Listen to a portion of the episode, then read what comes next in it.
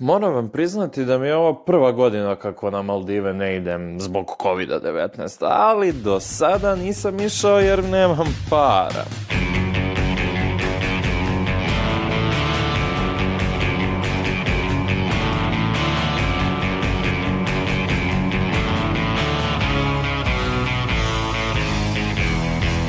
Slušate podcast Reaguj nezavisnog društva novinara Vojvodine. Moje ime je Iva Gajića, sa mnom su Aleksandra Bučko i Sanja Đorđević.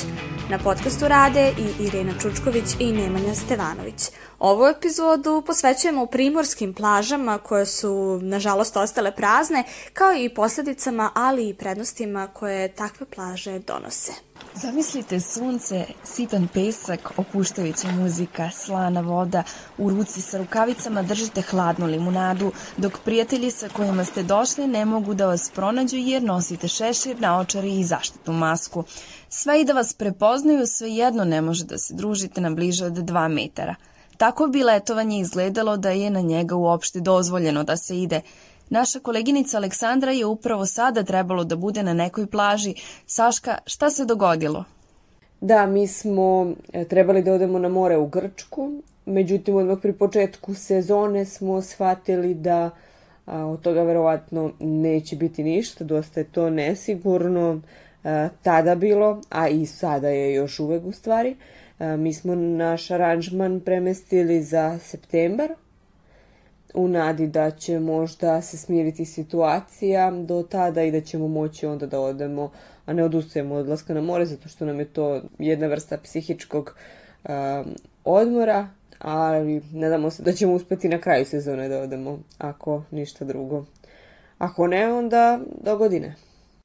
Ksenija Nadrljanski sa svojom četvoročlanom porodicom sprema se za letovanje u Grčkoj.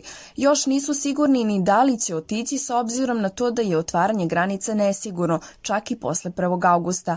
Međutim, Nadrljanski kaže da je njihov smeštaj u Komborave već godinama zapravo poluprivatan i mali, a na raspolaganju im je i plaža uz vilu.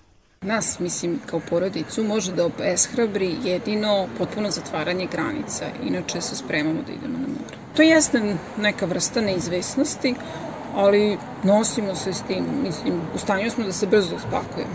Imamo specifičan smeštaj koji podrazumeva sobstvenu plažu i kapacitet tog našeg smeštaja nije velik, da ne kažem, mi godinama već poznajemo goste koji tamo dolaze i to jeste neka intimnija vrsta letovanja i iz tog razloga i ne vidimo neku veliku opasnost u tome.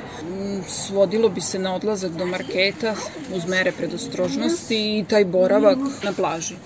Upravo u Grčku je nemoguće otići zbog toga što su već 5. jula Grci zatvorili drumski saobraćaj za državljene Srbije kao i avioprevoz. Većina zemalja Evropske unije zabranila je ulazak građanima Srbije, dok i građani koji su boravili u Srbiji imaju poteškoće prilikom prelaska granica. Situacija se gotovo iz dana u dan menja, ali granica sa Crnom Gorom i Bugarskom ostaje zatvorena. Na Hrvatsko primorje ili Ohridsko jezero može se ići samo uz negativan test ili dvonedeljni karantin. Prelazi preko Drine jedini su ostali otvoreni za slobodan tranzit. Ukoliko se dobro organizujemo, ipak uspemo da odemo na putovanje, osiguravajuća kod društva nam sada nude i COVID-19 dodatak, navodi Sonja Marić iz Unika putnog osiguranja. Ukoliko je u pitanju uh, ovaj, kupovina putnog osiguranja, osiguranja sa doplatkom za COVID, 19, onda je potrebno naravno da se to i naglasi. Zato što u Unika osiguranju a, klijenti mogu kupiti znači, putno osiguranje koje da kažemo ono standardno običajno koje ne pokriva COVID ili a, se odlučiti za nešto veću premiju, znači sa doplatkom a, obezbediti onda i ovaj COVID-19. Dakle, znači dve su opcije, a, građanima je znači, na, na, na raspolaganju ove mogućnost da biraju sami šta žele, Ove, ali neka naša, da kažemo, statistika za sad pokazuje da skoro 90% putnika koji idu inostranstvo se upravo odlučuju za putno osiguranje sa doplatkom za COVID. Mera se svakako treba pridržavati i biti odgovoran za sebe i ljude oko sebe. Ukoliko pak i uspemo da odemo na to letovanje i desi nam se da se razbolimo, osiguravajuće društvo bi trebalo da ima sve pod kontrolom. Dakle, putno osiguranje se odnosi na lečenje u inostranstvu. Dakle, kada se neko ovaj, iznenada razboli ili doživi saobraćenu nezgodu u inostranstvu, nebitno je da li je putovanje zbog letovanja ili zbog neke poslovne svrhe, dakle, bitno je da se u tom slučaju, da kažemo, korisnik putnog osiguranja odmah zbrinjava u inostranstvu. A, što to znači da sad svako ko putuje u inostranstvo uplatio recimo taj doplatak za COVID, u slučaju da se tamo iznenada naravno razboli, a, potrebno je samo da pozove centar za pomoć unika osiguranja, gdje će biti uplućen u najbližu bolnicu, a, ovaj, naravno pregledan, ukoliko je neophodno uradit će se testovi da se utvrdi da je u pitanju COVID-19, ovaj, odnosno koronavirus. Kako je trenutno svako putovanje neizvesno, tako su velike šanse da se od puta odustane. Sonja Marić kaže da ipak nije sve izgubljeno, bar ne premija osiguranja. Putno osiguranje važi samo u slučaju da ste realizovali to putovanje u inostranstvu. Ukoliko niste realizovali, potrebno je naravno da se jave a, znači, na, u kontakt centar unika osiguranja, a, ovaj, da naravno kažu da, da je došlo do otkazivanja putovanja i u tom slučaju se vrši povrat premije. O, o, takođe što može da se uradi, postoji mogu isto tako da ovaj, ta polisa ostane, naravno samo ona nije aktivna s obzirom da se putovanje nije realizovalo, postoji mogućnost znači da se promeni datum važenja na polisi. Ukoliko se naravno očekuje da će se putovanje realizovati u nekom, nekom da kažemo, relativno bitnom periodu. Međutim, granice ne moraju da nas obeshrabre. Letovanje je moguće i u domaćem aranžmanu u Srbiji. Mnogi naši sugrađani su izabrali upravo ovu vrstu turizma, a to potvrđuje i Lijana Stanković iz sektora za odnose sa javnošću turističke organizacije Srbije, koja kaže da u pojedinim mestima, mahom najpoznatijim i najpopularnijim, više nema mesta. Kada govorimo o preporukama za ovo leto, prosto je sada takva situacija da nema svuda mesta. Naravno da ljudi koji žele da obiđu uh, Srbiju treba da uh, uzmu u obzir i uh, naše planinske lepotice, ali isto tako jezera, banje, Dakle, sigurna sam da svako od nas kada bi seo i razmislio šta je to što još želi da vidi u Srbiji da će sigurno napraviti spisak od bar desetak destinacija i svakako da treba uzeti u obzir i posetu našim gradovima, dakle nije loše da možda razmislite o tome da, da vaš izbor za smeštaj bude neki grad i da vam to bude i početna stanica sa koje ćete obilaziti upravo taj deo Srbije. Stanković objašnjava da se u prvih pet meseci vidi pad u turizmu, ali i da se od juna beleži porast domaćeg turizma. Svakako to neće nadomestiti i strane turiste, ali ublažava udarac koji turizam čak i na svetskom nivou doživljava. S obzirom na to da statistika uh, koju pratimo, tačnije statistika koju vodi Republički zavod za statistiku, uh, ona je do sada prikazala uh, podatke za prvih pet meseci. Mi na osnovu tih podataka vidimo veliki pad broja turista, ali negde prema informacijama sa terena iz lokalnih turističkih organizacija, negde u junu e, su se građani e, više aktivirali domaći, dakle oni e, su uglavnom vikende gledali da provedu negde van grada sa porodicom, a mnoge destinacije su čak rezervisane i punjene E, do kraja leta. To nam govori da će domaći turisti ipak e, na neki način par ublažiti e, gubitke koje će turizam svakako pretrpeti s obzirom to da ovaj novi pojačani udar, da kažemo, koronavirusa, naše prognoze da ćemo strane turiste na jesen očekivati u Srbiji se sada menjaju, tako da svi pratimo epidemiološku situaciju i gledamo šta će biti sledeći koraci. Što se tiče gubitaka, oni su milionski, više milionski možemo da kažemo, s obzirom na to da je i devizni priliv uh,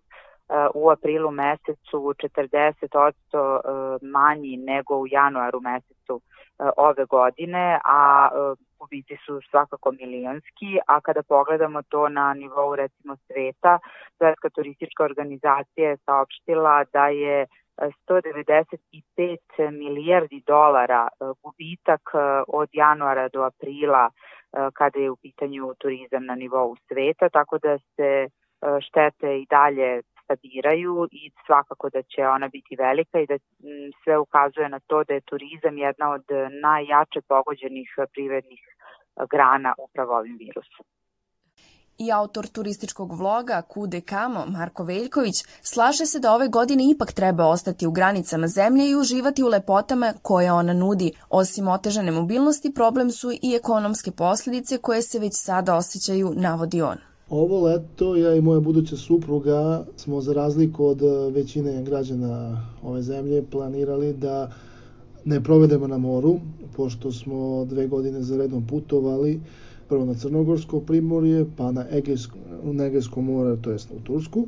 Ove godine smo planirali pre ovo korona stanja u celom svetu, koje se sad trenutno odvija, je da obiđemo malo Bosnu, dakle moja majka rodom, malo kraj tamo Pirotski, Niški kraj, odakle mi je otac rodom i da iskoristimo odmor maksimalno negde na nekoj destinaciji u Srbiji. Planirali smo, to jest gledali smo destinacije na tipa Divčibare, Kanjon Uvca, Rtanj, Stara planina, a gde ćemo otići, to još ni sami ne znamo, pošto se korona igra s nama, to jest krizni štab i vlada se igraju s nama oko korone, vidjet ćemo Pa ta alternativa još je nemamo, nadamo se da će biti bolja, da će biti bolja od uh, ovoga sada uh, nečinjenja i ne idenja, ako možda se kaže, nigde.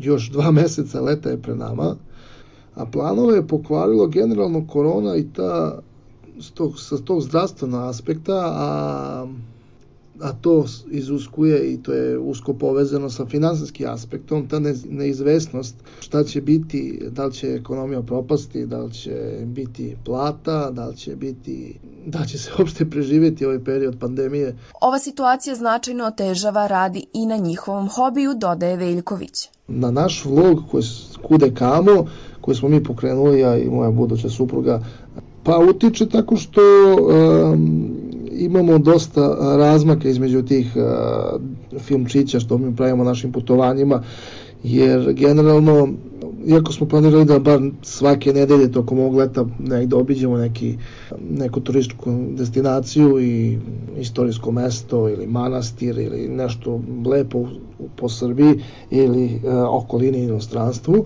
sve to pomera e, stanje oko korone, generalno ne znaš na čemu si. Kako je Jagodin turistički grad, preko leta se ugostitelji uglavnom oslanjaju na veliku posjećenost koja sa sobom nosi i bolji posao. Ali, kako kaže vlasnik pizzerije Vetrenjača u Jagodini Milan Gajić, ovog leta posao je znatno opao, a trenutno preživljavaju zbog jače dostave hrane na kućnu adresu. Nažalost, ovo leto nije onako kako smo mi preželjkivali i očekivali posle prvog talasa korone. Nema toliko e, gostiju, što se našeg malog mesta tiče, nema ni, ni turista i to, to se baš osjeća ovaj, e, kroz posao. Znači, jednostavno, u toku celog dana ili večeri je ovaj posao opao za nekih 60 do 70% najmanje.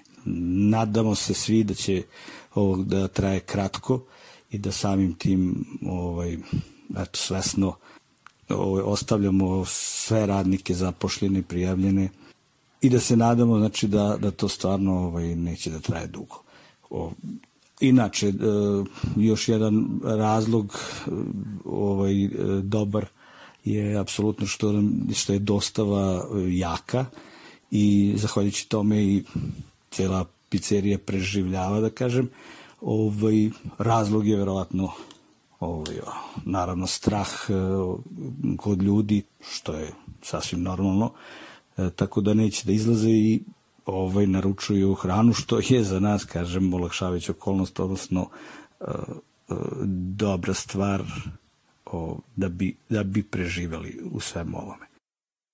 Veliku štetu trpe i turističke agencije čije se poslovanje uglavnom zasniva na aranžmane u inostranstvu. Direktor Nacionalne asocijacije turističkih agencija Srbije, Juta, Aleksandar Seničić, ocenjuje trenutnu situaciju kao katastrofalnu iako se u početku godine procenjivali da će ova sezona da bude bolja od prethodnih.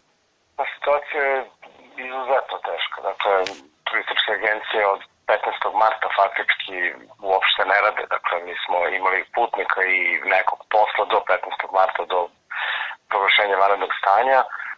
Ova poslednja 3-4 meseca mi faktički nismo imali nikakav prihod. Dakle, i to je ono što dodatno otežava kompletnu sliku. Veliki broj uplata i putnika koji su platili svoje aranžmane je bilo isključivo do 15. marta. Dakle, tada smo imali tako nekakav osjećaj da će ova sezona biti jako dobra, bila je dobra prodaja u tom periodu.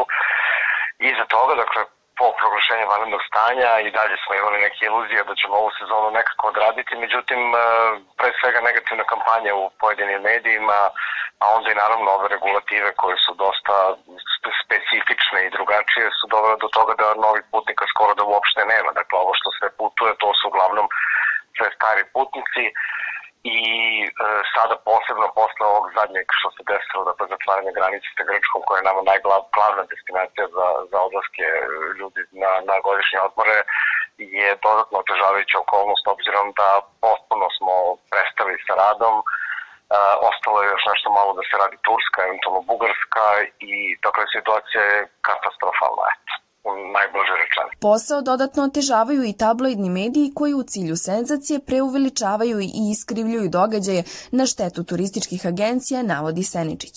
Pojedini tabloidi insistiraju na nekim vestima koje pre svega nisu tačne, dakle koje imaju za cilj da uplaše potencijalne putnike za inostrane, inostrane destinacije i to se dešava iz dana u dan, dakle kako se pojavi bilo kakva vest iz Grčke, Turske, bilo koje druge destinacije, onda se naravno te vesti iskrivljuju u onom pravcu da se jednostavno ljudi plaše. I imali smo veliki broj otkaza, čak i onih ljudi koji su odlučili da ipak putuju posle određenih vesti u nekim tabloidima su ljudi otkazivali svoje putovanja, plašeći se za svoje zdravlje, za uslove u kojima će boraviti i tako dalje i tako dalje. Iako je putnicima okretanje ka domaćem turizmu jedino preostalo rešenje za iskorišćavanje godišnjeg odmora, domaće agencije su opet na gubitku, navodi Seničić. Pa ne, ne može biti to rešenje, pogotovo ne za ovaj broj agencija. Sad, naravno, tržište će to regulisati i ne volim da pričam o tome da li ih ima previše, moguće da ih ima i previše za ovako mali prostor, međutim, takva je zakonska regulativa koja dozvoljava svima koji ispune određene uslove da se bave tim poslom.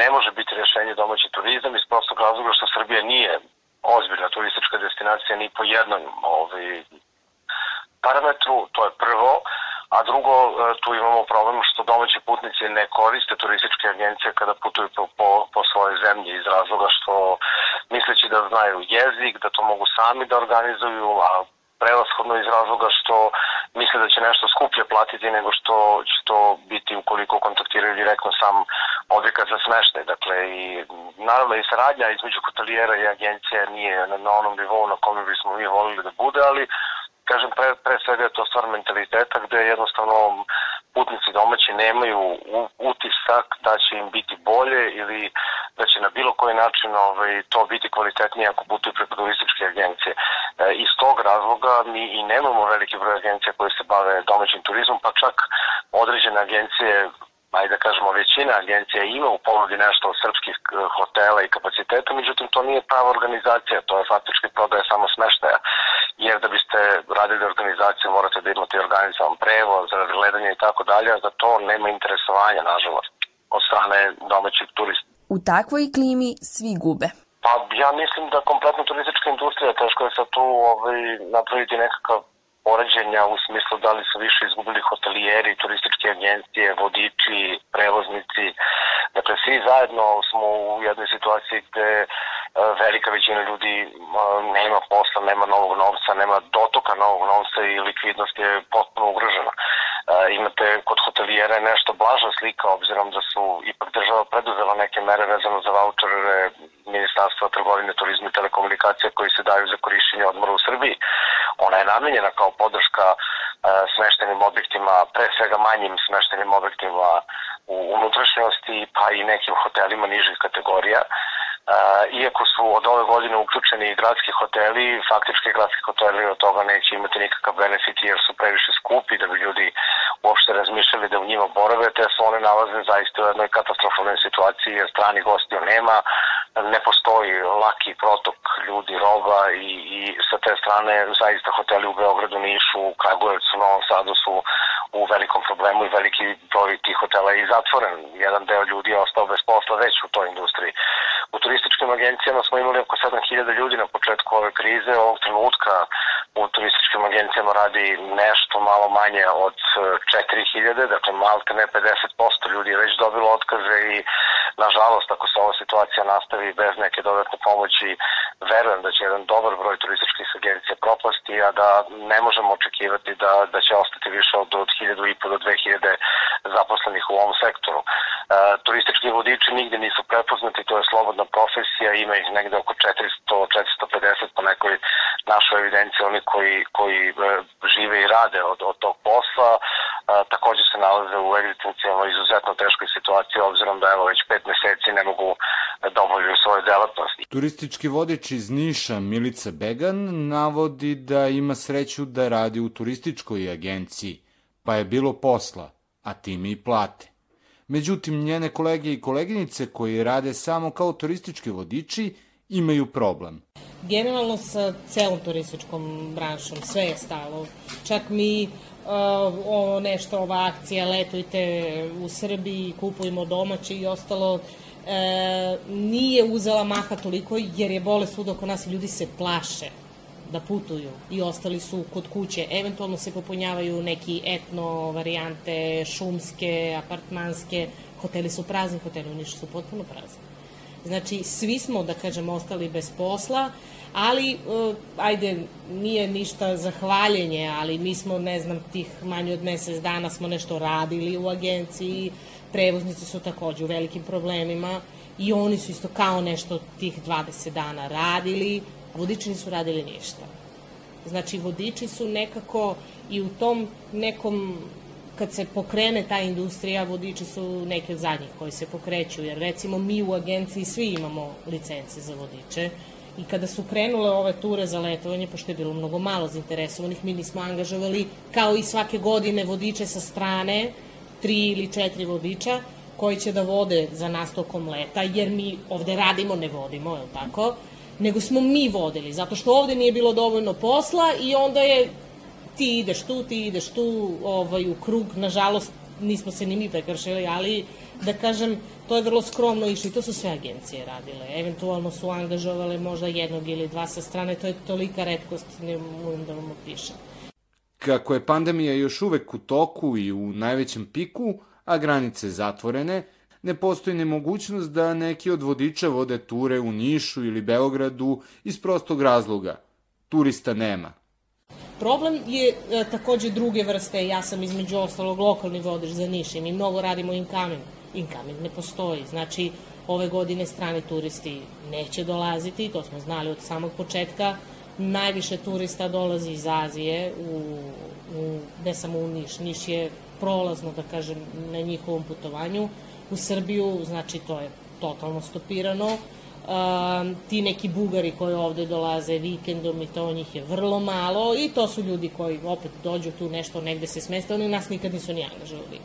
Uh, letujemo u Srbiji uh, varijanta to što se vi skupite sa porodicom pa ne znam idete jedno vođenje Niša košta 50 eura Naravno da niko neće da da vodiču 50 eura, da mu pokazuje tvrđavu kad on srpska posla može da izgugla. To što ću ja uvek mnogo više da mu kažem i bolje i kvalitetnije nego on sam da traži, to je druga stvar, ali činjenica je da, da se više ni nema para, da je to sve, sve se gleda da se uštedi, a na čemu ćeš prvo da uštediš? To je to. A nije mala, da kažem, ušteda ako ja ne dam vodiču, ne znam, 50 eura za vođenje. E, tako da, Vodiči generalno šta su vodili novu godinu, to im je posebno što su vodili. Najveći problem koji ističe naša sagovnica jeste u činjenici da su turistički vodiči visoko obrazovani, ali da rade kao freelanceri. Dakle, i pored toga što zavise od sezone, oni nisu uspeli da dobiju državnu pomoć za privredu tokom pandemije. Mi smo kao agencije, ovaj, mi smo se udružili, sva udruženja agencija, HORES, udruženje hotelijera, udruženje prevoznika, udruženje vodiča. Svi smo se zajednički udružili i pokrenuli jednu veliku inicijativu za sektorsku pomoć za sve nas, gde smo uključili i vodiče, da vidimo kako će to, da li preko udruženja košta. Jednostavno uh, grebemo gde i kucamo na sva vrata i obijemo sve pragove da bismo da kažem nešto uradili. Ali je činjenica da su vodiči, njihov posao je sveden na apsolutnu Kako je sekretarka Udruženja za turizam Privredne komore Srbije Tijana Maljković rekla za sajt poslovi.infostu.com, gubici u srpskom turizmu zbog pandemije koronavirusa procenjuju se na oko 300 miliona evra u prvih šest meseci ove godine. U Republici Srbiji u maju 2020. godine u odnosu na maj 2019. godine broj dolazaka turista je manji za 87%, a broj noćenja manji je za 82%. U maju ove godine, u odnosu na maj prošle godine, broj noćenja domaćih turista manji je za 76%, a broj noćenja stranih turista manji je za 94%, navodi se u izveštaju Republičkog zavoda za statistiku. Od januara do aprila ove godine broj noćenja u turističkim smeštenim objektima u Europskoj uniji, kao što su hoteli, odmarališta ili kampovi, iznosio je 353 miliona, što je pad za 44% u odnosu na isti period prošle godine. Najznačajniji pad, bro, pad broja noćenja u turističkim smeštenim objektima zabeležen je u martu, minus 62%, i u aprilu minus 95% u poređenju sa istim mesecima 2019. godine prema podacima sa sajta Eurostat. Nezaposlenost u Evropi porasla je zbog pandemije koronavirusa, to se podnos, e, posebno odnosi na aviokompanije i automobilski sektor koji su napravili neke od najvećih smanjenja radnih mesta. Oko 397.000 ljudi u Europskoj uniji izgubilo je posao u aprilu. Prema podacima Agencije za statistiku Europske unije objavljenim u junu, tako e, je stopa nezaposlenosti, nezaposlenosti u Europskoj uniji porasla na 6,6% u aprilu. Zemlje kojima je glavna privredna grana turizam sada zavise od sobstvenih građana, navodi docent Departmana za geografiju, turizam i hotelijerstvo Prirodno-matematičkog fakulteta u Novom Sadu Igor Stamenković. Pomoć države je ključna kako bi privrednici koji se bave turizmom uopšte opstali. Dodatno opterećenje i konstantna neizvesnost i menjanje mera i regulacija i zabrana na gotovo svakodnevnom nivou. No u svemu lošem ima uvek dobrog, smatra dr. Stamenković. To će, eto, kažem, imati jedino dobru meru i efekat što će ljudi konačno, što ajde da kažem, ovaj, neka dobra crta u svakoj sreći ima neke, ovaj, u svakoj nesreći ima neko, nešto što je opet može se kaže da je pozitivno, a to je da će se ljudi okrenuti ka domaćem turizmu i eto možda će to u budućnosti pomoći da e, domaće destinacije uh, konačno dožive isto neki svoj procep. I jedino eto tu mogu da se spasu ako budu pravili aranžmane za neke uh, domaće atraktivnosti, uh, resurse, da neki lokaliteti konačno žive i da, da se agencije od one subagenture prebace na uh, prave receptivne agencije koje će ovaj, konačno praviti aranžmane ne znam, za pojedine delove grada, za neke atraktivnosti koje, za koje ljudi ni ne znaju. Eto, tako da u tom smislu bi možda i mogli da nađu neku alternativu, da ponude neke nove ture, neke nove aranžmane i da motivišu naše građanstvo, jer činjenica je da ljudi recimo iz Vojvodine odlaze, dosta recimo u centralne i južne delove Srbije, ali kad odete recimo uh, osim ovih ekskurzija koje dolaze iz centralne Srbije u Vojvodinu, da mnogi ljudi iz Srbije ni ne znaju uopšte šta ima u Vojvodini, po salašima, uopšte gradskim centrima i tako dalje.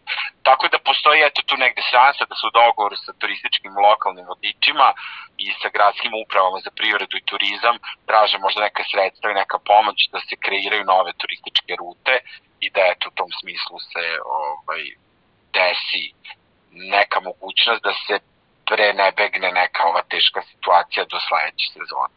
Ovime završavamo 20. epizodu podcasta Reaguj nezavisnog društva novinara Vojvodine, u kojoj smo govorili o tome kako je pandemija uticala na turiste, turizam, a samim tim i privredu.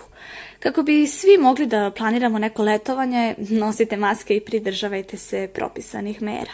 A da biste bili obavešteni o našim najnovim epizodama, prijavite se na naše kanale. Na iTunesu, Stitcheru, Castboxu, Sounderu, Google podcastima, kao i na sajtu podcast.rs. Ocenite naše sadržaje i naravno pišite nam ukoliko imate neki komentar ili sugestiju. Naša mail adresa je podcast.ndnv.org. Ukoliko želite da nas podržite, to možete učiniti na sajtu donations.ndnv.org.